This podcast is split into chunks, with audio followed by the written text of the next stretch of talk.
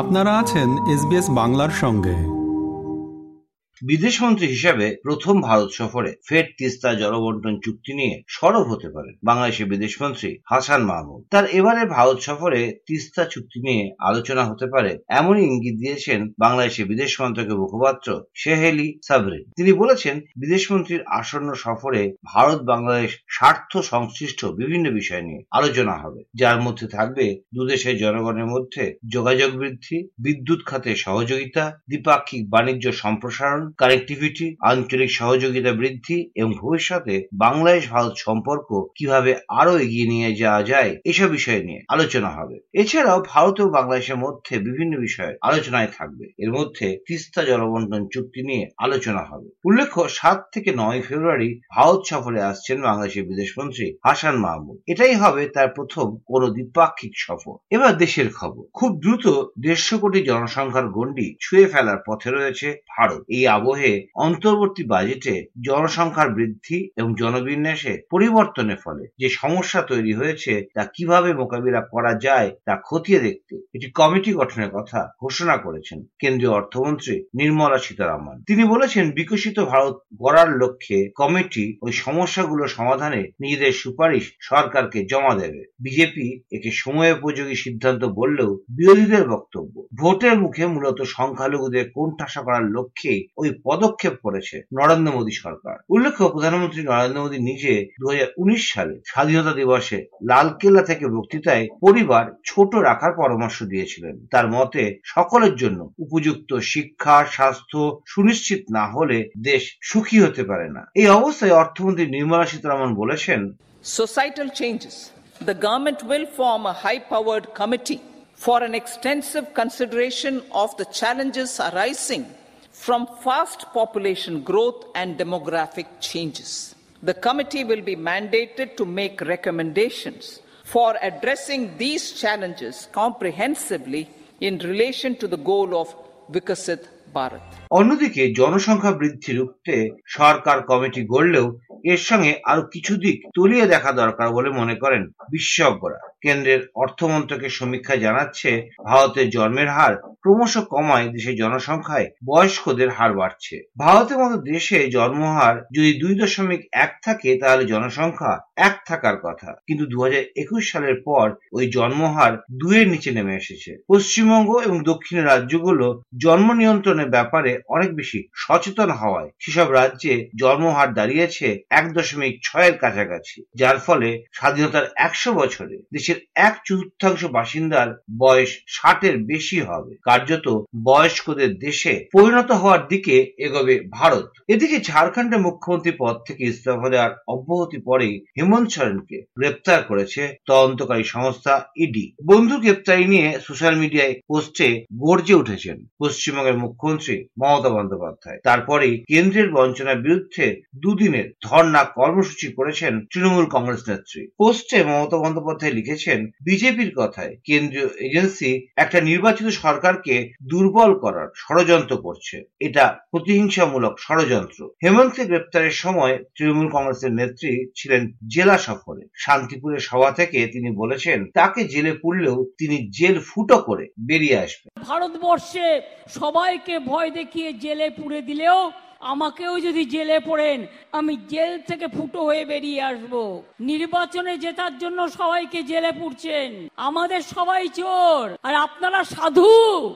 চোরেদের জমিদার জোদ্দার চোরের মায়ের বড় গলা। এর মধ্যে মুর্শিদাবাদ এবং বীরভূমে কংগ্রেসের নেতা রাহুল গান্ধীর ভারত ন্যায় যাত্রায় পদে পদে অসহযোগিতা এবং বাধা দেওয়ার অভিযোগ উঠেছে মমতা বন্দ্যোপাধ্যায়ের সরকারের বিরুদ্ধে। সবার অনুমতি না দেওয়া থেকে রোড শোতে হাত পর্যন্ত নাড়ানো যাবে না বলে পুলিশের তরফে নির্দেশ দেওয়ায় তীব্র ক্ষোভ প্রকাশ করেছেন কংগ্রেসের লোকসভার নেতা অধীর চৌধুরী। যে রাহুল গান্ধীর ভারত জোড়ো যাত্রায় কোথাও আমরা মাইক ব্যবহার করিনি। যদি পরীক্ষার্থীদের অসুবিধা হয়, তার জন্য তিনি কোনো বক্তব্যও রাখলেন না।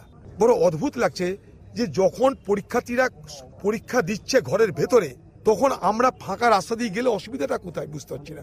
আমরা কোনো ঢোল ঢাল ব্যান্ড পার্টি তো বাজাচ্ছি না।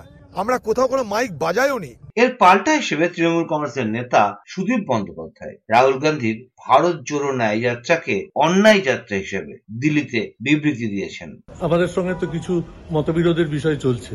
এই সিপিএম কে নেওয়া না নেওয়া সিপিএম এর ভূমিকা রাজ্যতে কংগ্রেসের ভূমিকা। সেই বিষয়গুলো আগে নির্ধারিত হোক, তারপরে পরবর্তী পদক্ষেপ ভাবা যাবে।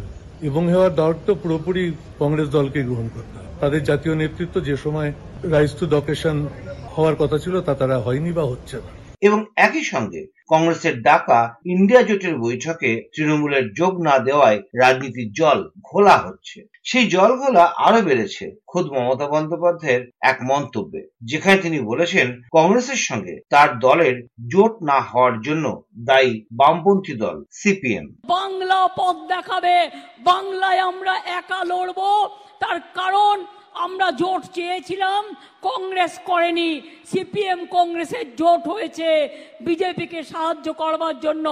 আমি সিপিএম করি না, আমি বিজেপি করি না, এটা মাথায় রাখতে হবে।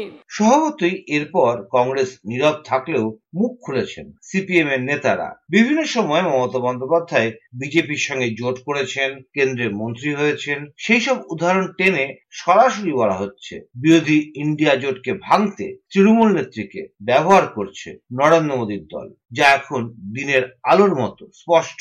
সিপিএম এর রাজ্য সম্পাদক এবং প্রাক্তন সাংসদ মোহাম্মদ সেলিম বলছেন, মমতা ব্যানার্জি সিপিআইএম এর ঘাড়ে বন্দুক রেখে কংগ্রেসকে গাল দিচ্ছে। উনি বারবার বলছেন আচ্ছা কংগ্রেস দল একটা বিশাল সর্বভারতীয় দল। সিপিএম কি তত শক্তি আছে নাকি? আমরা নাকি কংগ্রেসকে পরিচালনা করছি। কারণ কারণ কারণ কারণ তৃণমূলকে আর পরিচালনা করছে। উনি এরকম মনে করেন এরকম হয়। কিন্তু যেসব দল নিজের দলকে পরিচালনা করে তো তৃণমূলকে আর পরিচালনা করে এরকম স্পষ্ট। এরপরই বিরোধী ইন্ডিয়া জোটকে ছেড়ে মমতা বন্দ্যোপাধ্যায় এবং তার দল তৃণমূল কংগ্রেসের বিরুদ্ধে ওঠা সাম্প্রতিক সময় প্রচুর আর্থিক দুর্নীতির অভিযোগ নিয়ে সরব হয়েছেন রাজ্য বিধানসভায় বিজেপির নেতা শুভেন্দু অধিকারী। মমতা ব্যানার্জি এখানে সিপিএম কে বাঁচিয়ে রাখতে চান। তার কারণ হচ্ছে যাতে ভোট কাটাকাটির অঙ্কে তৃণমূল কংগ্রেস চল্লিশ পার্সেন্ট কম ভোট পেয়েও জিততে পারে। আর এখন সিপিএম কংগ্রেসকে একটু গালাগালি দেওয়ার কারণ হচ্ছে যাতে অ্যান্টি গভর্নমেন্ট ভোটটা অ্যান্টি মমতা ভোটটা ভাগ হয়ে যায়, তাই সিপিএম কংগ্রেসকে মমতা ব্যানার্জি চেষ্টা করছে প্রাসঙ্গিক করার জন্য। আর শেষ খবর দুর্নীতি বিরোধী লড়াইয়ে বিশ্বের প্রথম সারির দেশগুলোর ধারে কাছেও নেই ভারত। দু সালের বিশ্ব দুর্নীতি সূচক বা করাপশন পারসেপশন ইন্ডেক্স বা সিপিআই একশো আশিটি দেশের যে তালিকা প্রকাশ করেছে, তাতে ভারতের স্থান তিরানব্বই। বস্তুত ট্রান্সপারেন্সি ইন্টারন্যাশনাল বা টিআই এর বার্ষিক রিপোর্ট জানাচ্ছে, গত এক বছরে দুর্নীতির ক্ষেত্রে। ভারতের স্থান আরও নিচের দিকে নেমে গেছে। দুই হাজার বাইশ সালে এই রিপোর্টে ভারতের স্থান ছিল পঁচাশি। অর্থনৈতিক স্বচ্ছতা বা অস্বচ্ছতা নিয়ে বিভিন্ন সূচকের উপর সমীক্ষা চালিয়ে তৈরি রিপোর্ট জানাচ্ছে বিশ্বের সবচেয়ে দুর্নীতিমুক্ত দেশ ডেনমার্ক। পরের তিনটে স্থান যথাক্রমে ফিনল্যান্ড, নিউজিল্যান্ড এবং নরওয়ে। জার্মানির বার্লিন ভিত্তিক ওই দুর্নীতি পর্যবেক্ষণ সংস্থার রিপোর্ট বলছে, অর্থনৈতিক স্বচ্ছতা নিরিখে দক্ষিণ এশিয়ার কয়েকটি পড়োশী দেশও ভারতের চেয়ে এগিয়ে দুর্নীতির পাশাপাশি ভারতে মৌলিক অধিকারে সরকারি হস্তক্ষেপেও উদ্বেগ প্রকাশ করা হয়েছে ওই রিপোর্টে। এরকম স্টোরি আরও শুনতে চান, শুনুন Apple podcast Google podcast Spotify কিংবা যেখান থেকেই আপনি আপনার পডকাস্ট সংগ্রহ করেন।